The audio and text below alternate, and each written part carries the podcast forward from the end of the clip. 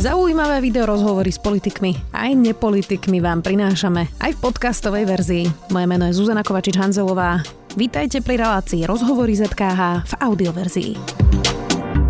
Forbes odhaduje, že Rusko včera odpálilo na Ukrajinu riadené strely a drony celkovo od 400 do 700 miliónov dolárov. Rusko zautočilo 84 riadenými strelami a 24 dronmi. Podľa Britov Putin robí strategické chyby, ruské sily sú vyčerpané a nedávna mobilizácia vykazuje známky zúfalstva. Nakoľko je tento opis reálny a nakoľko zbožné prianie? Spýtam sa bývalého veľvyslanca pri NATO a poslanca Národnej rady Tomáša Valašeka. Vítajte.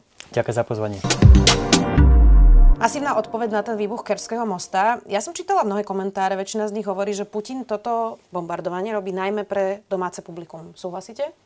Áno, nevie si dovoliť e, byť vnímaný ako slabý líder, ktorým, ktorým zametajú Ukrajinci. Veď hovoril o Ukrajincoch roky s absolútnym dešpektom, ako o de facto falošnom národe, ktorý je nejaká zablúdená odnož Ruska nemá nárok na vlastnú existenciu a teraz sa ukazuje, že, že títo ľudia, o ktorých hovorí ako v podstate ľuďov druhej kategórie, oveľa menšia krajina ako Rusko, 46 miliónov niekedy pred rokmi versus vyše 100 miliónov Rusov, vlastne dáva u ruskej armáde, prepašte za výraz, na držku. Tak to samozrejme je pre ňo politicky zlé. Ukazuje sa, že, že urobil obrovskú chybu, keď uveril vlastným báchorkám o tom, ako sa Ukrajina pri prvom kontakte s ruskými vojskami zrúti ako dom Českarát a potreboval nejakú reakciu na Kerč, na ten útok na most, aby sa neutvrdilo v hlavách ľudí to taký ten pocit, že, že nevie, čo robí Putin, odkusol si príliš veľké sústo a, a, teraz netuší skan z konopy. To je samozrejme realita, ale snaží sa ju kamuflovať tými útokmi. Inak aj tá vojna má mať svoje pravidlá. Tieto rakety vyslovene šli na civilné ciele. To nie je terorizmus, keď už teda Putin hovorí o ukrajinských teroristoch, tak toto nie je naozaj teroriz, skutočný terorizmus? Správne a hovoríte, a som rád, že hovoríte o tých pravidlách, pretože aj ja sa počúvam tie reakcie na tie útoky. Vojna je vojna. Aj Američania zbombardovali čínsku ambasádu v Pelehrade. Um, tak prečo tu nejak rozlišujeme? No je dôvod, prečo rozlišujeme. Vojna má svoje pravidlá, ako správne hovoríte sama o sebe je, je, je vojna jednou úžasne mizernou skúsenosťou, ale máme tu od prvej svetej vojny nejaký súbor pravidel zameraných na to, aby bola o niečo menej mizernou, krvavou, odpornou, ako absolútne treba. Tie pravidlá rozlišujú medzi legitímnymi a nelegitímnymi cieľmi.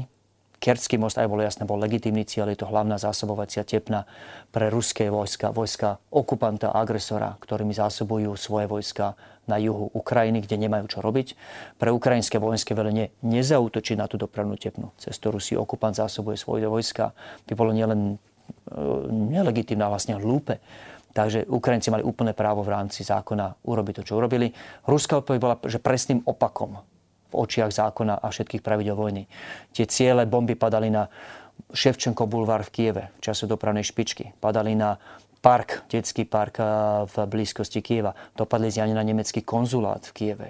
Ešte horšie možno sú tie bomby, ktoré útočili na teplárne a na rozvody elektriny, lebo ich cieľom nie je len zabiť ľudí na mieste, ale spôsobiť takú mizériu takému veľkému počtu Ukrajincov, že ideálne utečú z krajiny, prípadne sa otočia proti vojne. Toto nie je ani trochu, ani zďaleka, ani z rýchlika v súlade s pravidlami vojny. Je to, a nemám najmenšie, najmenší dôvod nepoužiť tento výraz, je to štátom sponzorovaný akt terorizmu a tak ho treba aj pomenovať. Neukázalo vlastne posledné dva dní to, že najviac Ukrajina potrebuje práve protiraketové systémy? Isté. A, a už ma teší, že, že zjavne sleduješ trošku Twitter, aj tú debatu medzi vládami. Konečne to uvedomenie si e, sa začínalo, už konečne pretavuje do konkrétnych krokov. Ruskí blogery zverejnili zábery jedného systému IRIS, sa volá, ktorý je už vraj prepravovaný e, na, ruské, na územie Ukrajiny. Úprimne, akože neviem, prečo sme to neurobili už pred, e, pred mesiacmi. Slovensko je tu výnimkou, naše S-300, chvála Bohu a úplne správne, sú tam už dávnejšie. Treba povedať, že protiraketové a protilietadlové systémy nie sú ani lacná vec, ani veľmi dostupná vec. Je ich málo. Pamätám si ešte ako veľvyslanec v NATO nekonečné diskusie vtedy, keď Turecko požiadalo pomoc uh, uh, proti sírským raketám počas občianskej vojny v Sýrii. Bežne dopadali sírske rakety na turecké územie. A bol veľký problém nájsť hlavne tie moderné systémy ako Patriot alebo ten európsky uh, ekvivalent bolo veľmi problém ich nájsť, lebo ich fakt málo a sú drahé. máme ale... ich, ale potrebujeme ich pre svoje územie. A ten argument je ani, ani nie tak, že pre vlastné územie, lebo momentálne je tá najväčšia potreba samozrejme na Ukrajine. Čiže keď ste niekde v Holandsku či v Norsku, tak reálne ich asi nepotrebujete v tomto danom momente. Je ich treba na Ukrajine, ale je ich fakt málo. Proste, že už rotujú na rôznych operáciách. Nie je to len Ukrajina. Naďalej sú tu um, aj či tá pomoc Turecku, či iné. Um, a krajiny ich neradi zapožičiavajú. Ale myslím, že ten moment dozrel opäť. Ne, nemôžeme ako západné vlády uh, jedným dýchom povedať, to, čo sa práve udialo Ukrajine, je teroristický čin a, a smrť týchto ľudí a tá mizéria Ukrajincov, lebo nebudú mať kúrenie, elektrinu v zime, je neodôvodniteľná a neospravedlniteľná a potom neurobiť to, čo je v našich silách urobiť, aby sme takýmto podobným útokom zabránili. Takže chcem veriť, že ten, ten jeden systém, ktorý som už videl, že na Ukrajinu ide Iris, nie je posledná ani prvá lastovička, že len prvá lastovička a že ich bude viac. Vidíme teraz eskaláciu, ktorá je vlastne najväčšia za posledné týždne, mesiace. E, kam alebo ako vážne môže vlastne tento konflikt vyeskalovať? A pýtam sa teda na tie taktické jadrové zbranie. Ľudia sa toho veľmi boja.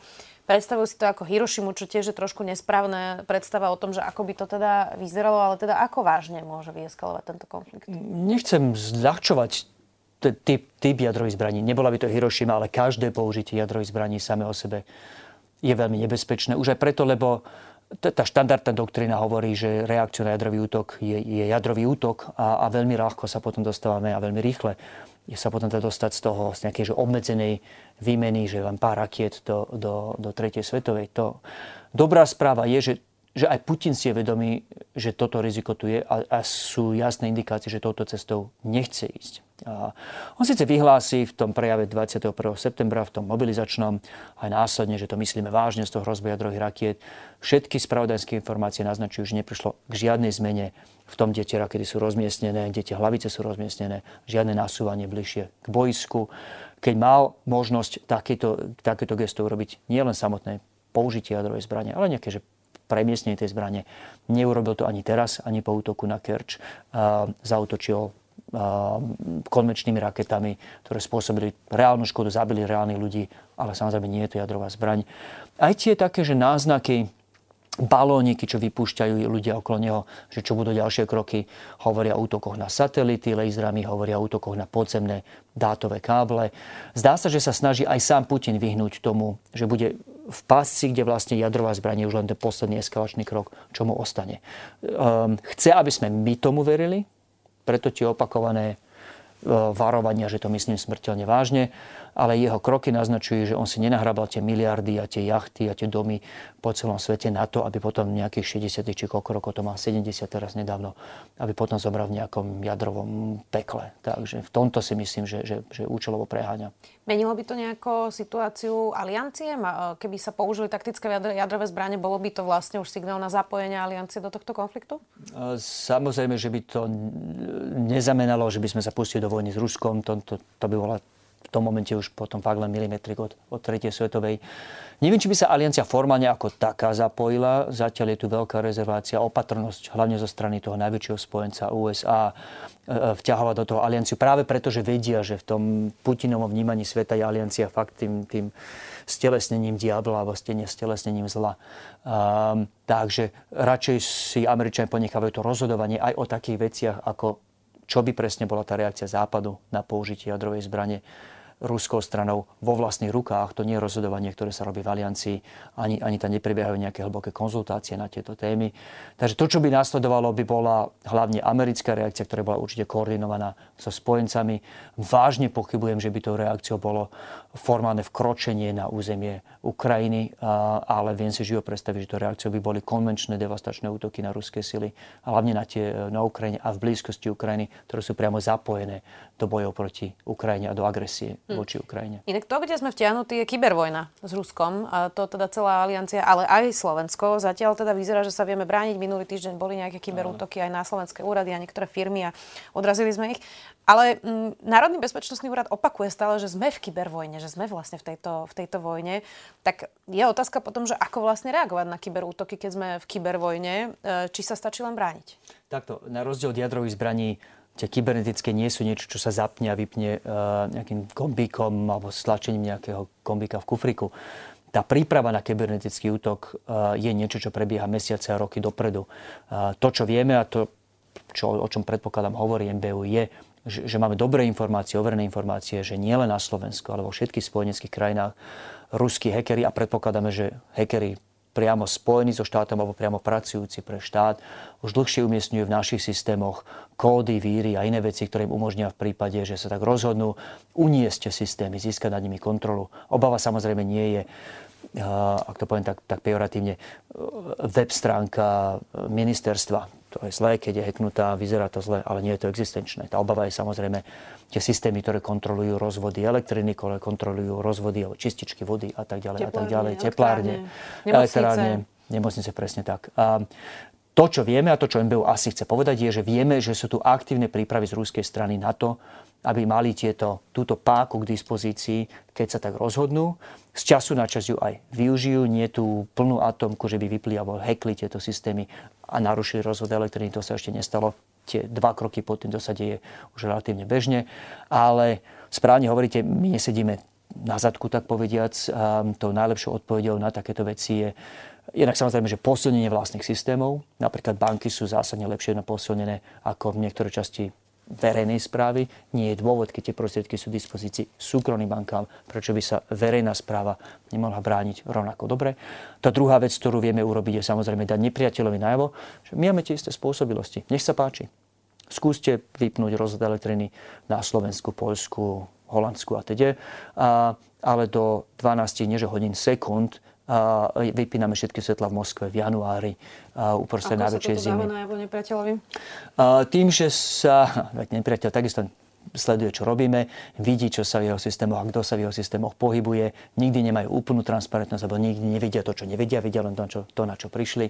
A niekedy sa robí nejaký demonstratívny útok, že sa proste dokáže spôsobilosť, schopnosť zautočiť na väčšie systémy tým, že sa zautočí na menší.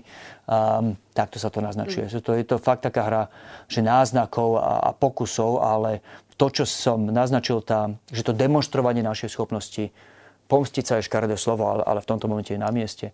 Že to demonstrovanie schopnosti pomstiť sa je niečo, čo je, čo je legitimné a čo už teraz robíme. Proti útočite, Proti útočiť, áno, Vyzerá to zatiaľ, že uh, okrem toho najväčšieho vyostrania konfliktu za poslednú dobu medzičasom ukrajinská armáda zatlačila ruské jednotky na východe Ukrajiny. Putin vyhlásil čiastočnú mobilizáciu, teraz ten Kerčský most. Putina už kritizovala jeden z jeho najbližších spolupracovníkov podľa Washington Post. Tak ono to síce znie pozitívne a znie to dobre, že Rusko tápa, nestíha, že míňa rakety, nemá nemá armádu, to všetko, čo som vlastne aj na začiatku hovorila, ale nakoľko je to reálne a nakoľko je to len zbožné prianie západu, že ten Putin je teraz už na kolenách e, a tá Ukrajina výťazí? Putin urobil tým rozhodnutím mobilizovať z 21. septembra jeden revolučný krok v tom, ako jeho politický systém doma fungoval. Rusko nie je žiadnou banánovou republikou, žiadnou Severnou Koreou, to nie je totálna diktatúra. Ten systém bol sofistikovanejší. Putin má v podstate takú dohodu s ľuďmi, že pokiaľ mne nekafrete do toho, čo robím a čo robím s vašimi daňovými peniazmi, ja vám dám možnosť žiť si svoj život relatívne stabilne, bez hrozieb nejakých veľkých kríz. Je treba povedať, že zdvihol reálne životný štandard oproti tomu, čo to bolo v tých 90. rokoch, kedy nebolo v obchodoch dostať nič. A ak sa vám to nepáči, nech sa páči, hranice sú otvorené. Rím, Londýn, Paríž, všade na západnom pobreží USA žijú 10 tisíce Rusov. Nebol to ten sovietský systém, ktorý bol hermeticky uzavretý, kde tí frustrovaní ľudia potom aj, aj, aj e, ostali doma a mali dôvod robiť neplechu voči režimu.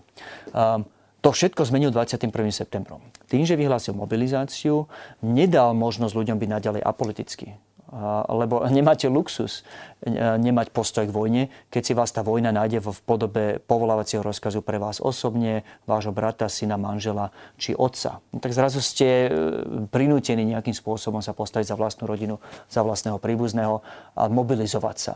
Po prvé. Po druhé, nezavral úplne hranice, ale tie hranice sú čím ďalej tým viac ďalej, čím ďalej tým komplikovanejšie priechodné. Sú správy, že agenti FSB sú priamo na hraniciach v Gruzínsku, kde uteká veľa ľudí a rozdávajú povolávacie rozkazy rovno na mieste chlapom a otáčajú nech sa vrátia. Čiže aj zmobilizoval ľudí, ktorí doteraz vojnu nechceli vnímať a možno ani neboli proti, ale rozhodne nechcú umrieť na rozkaz nejakého opitého podplukovníka alebo práporčíka v, niekde na, na ukrajinskom fronte.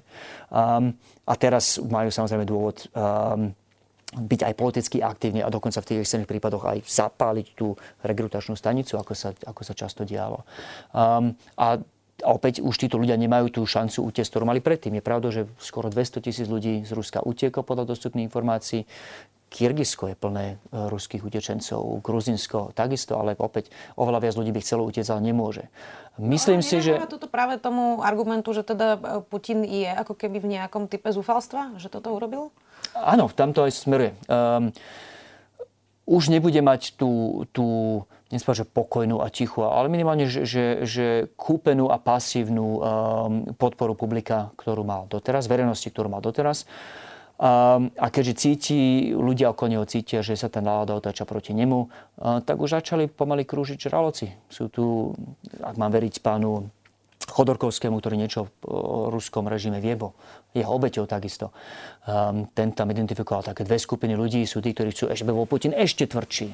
Ľudia ako Kadyrov a, a, či a, a, ten šéf Wagnerovskej skupiny, a, ktorá mi teraz uniká. Ale potom máte tábor ľudí ako Šojgu a Gerasimov, ktorí reálne vidia, čo tie schopnosti alebo neschopnosti ruskej armády sú. Vedia, že ďalšia eskalácia znamená ešte očividnejšia porážka a ešte horšie um, prešlapy ako to, čo sa udialo s Kerským mostom a snažia sa skôr Putina pribrzdiť. V každom prípade uh, tá nespokojnosť v jeho tábore narastá. Napísal som v deň, kedy vyhlásil mobilizáciu, že táto mobilizácia prináša väčšie rizika pre Vladimíra Putina ako pre Volodymyra Zelenského a zatiaľ všetko, čo sa udialo odtedy, uh, tú predpoveď len potvrdzuje a náplňa. Ako sa stavať k tým Rusom, ktorí teda utekajú a ktorých doteraz tá vojna nezaujímala a keď sa to začalo týkať ich samých, tak uh, sa zrazu museli postaviť nejako k tej vojne, ale teda mm. je časť ľudí, ktorá hovorí, že nepríjmajme ich, lebo doteraz im to bolo jedno mm. a zrazu im ide o vlastný zadok, tak teraz utekajú. A potom je časť ľudí, ktorá hovorí, že sme predsa demokratické štáty a musíme chápať, keď ľudia pred takýmto niečím utekajú. Čiže ako sa vlastne stavať k Rusom, ktorí utekajú teraz? Výborná otázka a ťažká otázka, o ktorej som sa aj s dobrými kamarátmi, známymi a s rodinou pohádal, poviem to tak, ako to je. Ten jeden argument je, čím menej ľudí a Rusov je, je k dispozícii ruským veliteľom pre boje na Ukrajine, tým lepšie pre Ukrajinu, tým lepšie pre nás. Čiže dovoľme im utiecť lebo tým pádom sú tie ruské síly slabšie. Ten druhý argument je, že oni keď tam aj prídu, reálne na boisku nič nezmenia, pretože bez tréningu, bez výcviku, bohužiaľ, ale je vysoká pravdepodobnosť, že dlho neprežijú. Ukrajinci tiež nie sú hlúpi, ponúkajú im celkom atraktívne možnosti utiecť a, a komplet, keď prebehnú na ich stranu, komplet možnosť právnej ochrany a inak. Čiže tí, čo, tí, čo neumrú, veľa z nich možno utečie. A ten druhý argument je, ak teda ostanú doma, tak aspoň majú dôvod postaviť sa proti Putinovi a, a, a zvrátiť ten režim znútra. Nezabúdajme, že keď sovietský zväz padol v, v tom 91. tak to bolo hlavne, alebo minimálne tie organizácie, ktoré stáli za tým rozpadom, organizácie ako Memorial, vznikli práve v opozícii proti inej neúspešnej, prehranej a zbabranej vojne, tej v Afganistane. Ak si pamätáte, tie, náznaky občianskej spoločnosti, ktoré, ktoré boli za Gorbačova a potom za a za tým prevratom boli práve organizácie matiek, ktoré boli nespokojné s tým, že ich synovia boli odlečení do Afganistana zmizli bez stopy. A zomrelo ich tam tedy menej ako teraz na A zomrelo ich oveľa menej, presne. Mm. Takže ten trošku cynický a krutý, ale, ale taká logika vojny, argument za to, aby sme ich sa nepustili, je ten, že už, a niekto toho Putina musí zvrhnúť, inak sa tá vojna neskončí. Čím skôr bude zvrhnutý, tým lepšie a, a urýchlíme proces jeho zvrhnutia tým, že ľudí, ktorí majú najväčší dôvod sa proti nim otočiť, tí, ktorí, po ktorých Putin chce, aby išli umrieť v jeho mene, v mene jeho nezmyselnej vojny, aby títo ľudia nemohli odísť, aby museli ostať v Rusku a tým pádom by museli potom um, či, či formou demonstrácií, či formou cez svoje matky alebo inak, aby ten tlak na ňo zvýšili. A myslím si, že ten, keď sa na ten dlho rozmýšľal, ten druhý argument u mňa prevážil, je asi lepšie, aby tam ostali, lebo táto vojna sa neskončí inak ako Putinovým odchodom z moci, čiže čokoľvek vieme urobiť preto, aby sa tento bod urýchlil, aby prišiel čím skôr, tak tým lepšie. Sergej Lavrov dnes vyhlásil, že Rusko je pripravené posúdiť návrh na stretnutie Vladimíra Putina a Joea Bidena počas samitu G20, pokiaľ sa takýto návrh objaví. Malo by zmysel rokovať bez Ukrajiny, byť za stolom USA a Rusko, ak by tam nesedela proste Ukrajina? Tak to aj bolo jasné, nejaké konverzácie medzi Ruskom a Spojenými štátmi prebiehajú denne a my chceme, aby prebiehali, pretože nechceme, aby sa začala tretia svetová vojna nejakou náhodou alebo nedorozumením. Čiže nejaké také, že deconflicting sa to volá v angličtine. Čiže nejaké že výmena informácií o tom, že čo robím, prečo to robím, či je to súčasť, či je to, či je to vedomé a čo tým chcem urobiť a, a čo sú kroky, keby som, ktoré by som urobil, kebyže vy vymýšľate s jadrovými zbraniami. Táto konverzácia v kuse prebieha. Toto nie je konverzácia, do ktorej je zapojená Ukrajina, lebo nemá jadrové zbranie. Toto je Ukrajina, ktorú vedú Spojené štáty s Rusmi dlhodobo sami a, a som rád, že ju vedú. Je to dôležité pre bezpečnosť nás všetkých. A, to je odpoveď na vašu otázku. Pokiaľ sú tie konverzácie o tom, že, že čo sú z červenej línie západu, aká bude odpoveď na prípadnú ruskú jadrovú eskaláciu, tak nech sa páči, nech sa samozrejme stretnú. Ale vyjednávanie o Ukrajine, záchratom Ukrajiny samozrejme nie je prípustné. Je úplne správne, že si hovoríme a že sme povedali explicitne. Táto vojna sa skončí spôsobom, akým si zadefinuje Ukrajina. Oni sú to napadnutou krajinou. Je to ich územie, o ktoré sa boje ich obete pre Boha 10 tisíce ľudí. Oni sa rozhodnú, ako sa táto vec má skončiť. Nie my. Poďme ešte na ten slovenský rozmer vojny na Ukrajine. Poslanec Blaha hovorí o ukrajinskej chunte, hovorí o ukrajinských teroristoch a o tom, že Ukrajina by mala byť označená za teroristický štát práve kvôli tomu útoku na Kerský most. Polícia varuje, že je to ruský narratív a že tí, ktorí vlastne teraz opakujú dokola, že chcú len mier, podobne ako pán Blaha, vlastne podporujú Rusko a vojnu na Ukrajine.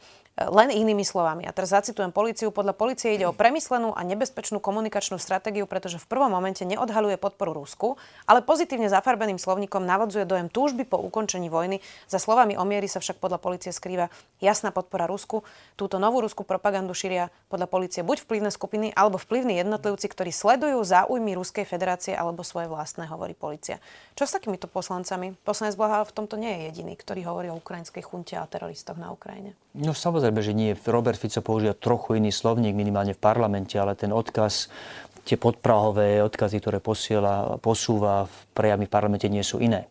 Sedel som 20 metrov od neho, keď počas diskusie o Švédsku a Fínsku a vstupe do aliancie spriadal podobnú nitku o tom, ako e, Ukrajina alebo diskusia na Slovensku o Ukrajine sa bola unesená vojnovými štváčmi a ako sa to nikto nezasadzuje za mier. To, čo vám samozrejme nepovie, e, je, že v praxi teraz odoprieť Ukrajine tú pomoc, ktorú jej poskytujeme, znamená nie mier. V praxi to znamená, že Ukrajina sa ocitne bezbraná doslova, lebo to, že funguje a bráni sa tak efektívne, ako sa bráni, je v tomto momente hlavne vďaka našej vojenskej pomoci, či výcvik, či zbranie, či munícia. A v momente, keď to odoprieme, nebude nasledovať mier, bude nasledovať krvavá porážka Ukrajiny, okupácia Ukrajiny a možno prítomnosť ruských vojsk priamo na našej hranici, čo mi nás mimochodom stalo neporovnateľne viac potom, by sa to vyžadovalo zvýšené výdavky na obranu. Nechceme byť pohraničným štátom. A toto vám všetko samozrejme zatají. Takže tento narratív počúvam úprimne od, v podstate od začiatku ukrajinskej alebo ruskej agresie voči Ukrajine. Um, moja odpoveď na to je jednoduchá. Ak chceme skutočne, aby tie rokovania z ruskej strany začali, aby si Rusko sadlo s Ukrajinou, tak musí mať nielenže pocit, ale jasné presvedčenie, že túto vojnu nemôže vyhrať. A tento pocit, toto presvedčenie dosiahneme nie tak, že Ukrajine odrežeme prísnu zbraní. Presne naopak tento pocit dosiahneme tak, že Ukrajine pomôžeme vrátane tými dodávkami protiraketových a protilietadlových systémov, ktoré ste spomenula, aby sa poprvé vedeli nielenže voči Rusom brániť, ale dokonca, že vytlačiť z územia, ktoré oni doteraz okupovali a aby Ukrajina bola potom poistená voči prípadným ruským protikrokom, ako práve tie salva rakiet, ako tých 84 včera. Keď sa toto podarí, keď Rusom jasné, že nielenže nemajú šancu na ďalší pokrok, ale je tu reálna šanca, že prídu o tie územia, ktoré už doteraz okupovali, tak potom je, toto sú jediné podmienky, za ktoré si viem predstaviť, že by si bol, Vladimír Putin mohol sadnúť za rokovací stôl, prípadne niekto iný po tom, čo Vladimíra Putina zvrhol. Ale pokiaľ budú Rusi presvedčení, že táto vojna sa ešte dá vyhrať, sa to nestane, toto je to, čo musíme zmeniť. Dokázať im, že nie, nedá. Už keď ste spomenuli Roberta Fica, vy, keď ste boli veľvyslancom pri NATO, to bolo za vlády Roberta Fica, mm-hmm. vtedy mal proatlantické, proeurópske smerovanie. E, toto, čo sa teraz deje, je podľa vás, keďže ho poznáte aj z tej profesionálnej stránky, je to opozičná politika, je to nejaký narratív pre voličov. Ak by sa vrátil k moci, podľa vás by sa vrátil k tej zodpovednej zahraničnej politike, alebo naozaj spravil to salto, z ktorého sa už nikdy nevráti? Nepoznám ho. Hovoril som si myslím dvakrát v živote počas tých 4 rokov, čo som bol veľvyslanec. Je pravda, že sme hovorili o aliancii a o aliancii oveľa krajšie, ako o nej hovorí teraz. A nepoznám jeho vnútorný svet a neviem, či to, čo hovorí teraz v parlamente, čo je už úplne úplný opak toho, čo hovoril pred 5 rokmi, či, že ktoré z toho je ten reálny Robert Fico a ktoré z toho hrá len pre publikum. Um, ja si myslím, že je to v podstate aj skoro jedno Zuzana v tom zmysle, že on prekročil všetky hranice. Je jasné, že ide po tej, že naštartoval a teraz surfuje takú tú populistickú, antisystémovú, antizápadnú vlnu, ktorá na Slovensku bohužiaľ sa ukázala byť úspešnejšia, ako som ja dúfal a ako sme asi všetci príčetní ľudia dúfali. Ja nevidím dôvod, prečo by od toho teraz ustúpil. Takmer bez ohľadu na to, čo je to jeho vnútorné presvedčenie, našiel niečo, čo funguje. A veci pozrite na tie niečom, že strašné prieskumy verejnej mienky. Koľko ľudí si ešte dnes na Slovensku praje, aby zvíťazilo Rusko a nie Ukrajina. Koľko ľudí na Slovensku v rozpre so všetkými faktami, dátami, číslami, obrazmi tvrdí, že nie Rusko, ale Ukrajina je agresorom. Tak keď, keď sa podarilo Robertovi Ficovi nájsť takúto úplne úžasnú uh, politickú vlnu, tak prečo by teraz zmenil a, a snažil sa byť za pekného a, a za chrunkavého a byť za štátnika? Ako je tu ten, sú tu tí, čo tvrdia, že joj, ale keby raz bol premiérom, by to bolo iné.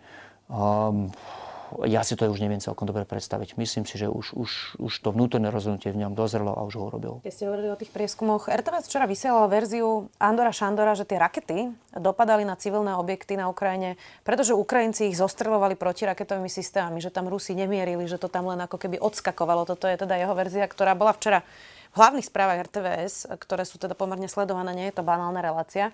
Uh, tak um, ako sa na tomto narratíve podiela vlastne aj verejnoprávna televízia, lebo minule vysielali správu, že Ala Pugačevová je kritička ruskej špeciálnej operácie na Ukrajine, používajú takýto slovník, alebo že masové hroby v Iziume objavili po odsune ruských vojsk. Uh, tak toto je taká relativizácia toho, čo sa vlastne deje a ten narratív sa opakuje aj keď je v RTVS už nový riaditeľ Luboš Machaj. Čiže ako k tomu vlastne prispieva napríklad verejnoprávna televízia? K tomu, že ľudia na Slovensku sú pomerne dezorientovaní v tom, kde v tom konflikte vlastne sa majú postaviť? No, to nie je otázka, vy ste si ju de facto sama odpovedali v tom zmysle, že, že nie je priateľná a nesmie predsa pre nás akceptovateľné, že verejnoprávna televízia platí nás z našich koncesionárskych poplatkov šíri rúskú propagandu. Ono samozrejme nešíri ju 24 hodín denne, ale už len to, že proste z času na čas zaradí tieto podprahové eh, odkazy, ktoré sú doslova, že priamo z Kremľa alebo, alebo šírené ľuďmi, ktorí dostávajú svoje inštitúcie z Kremľa,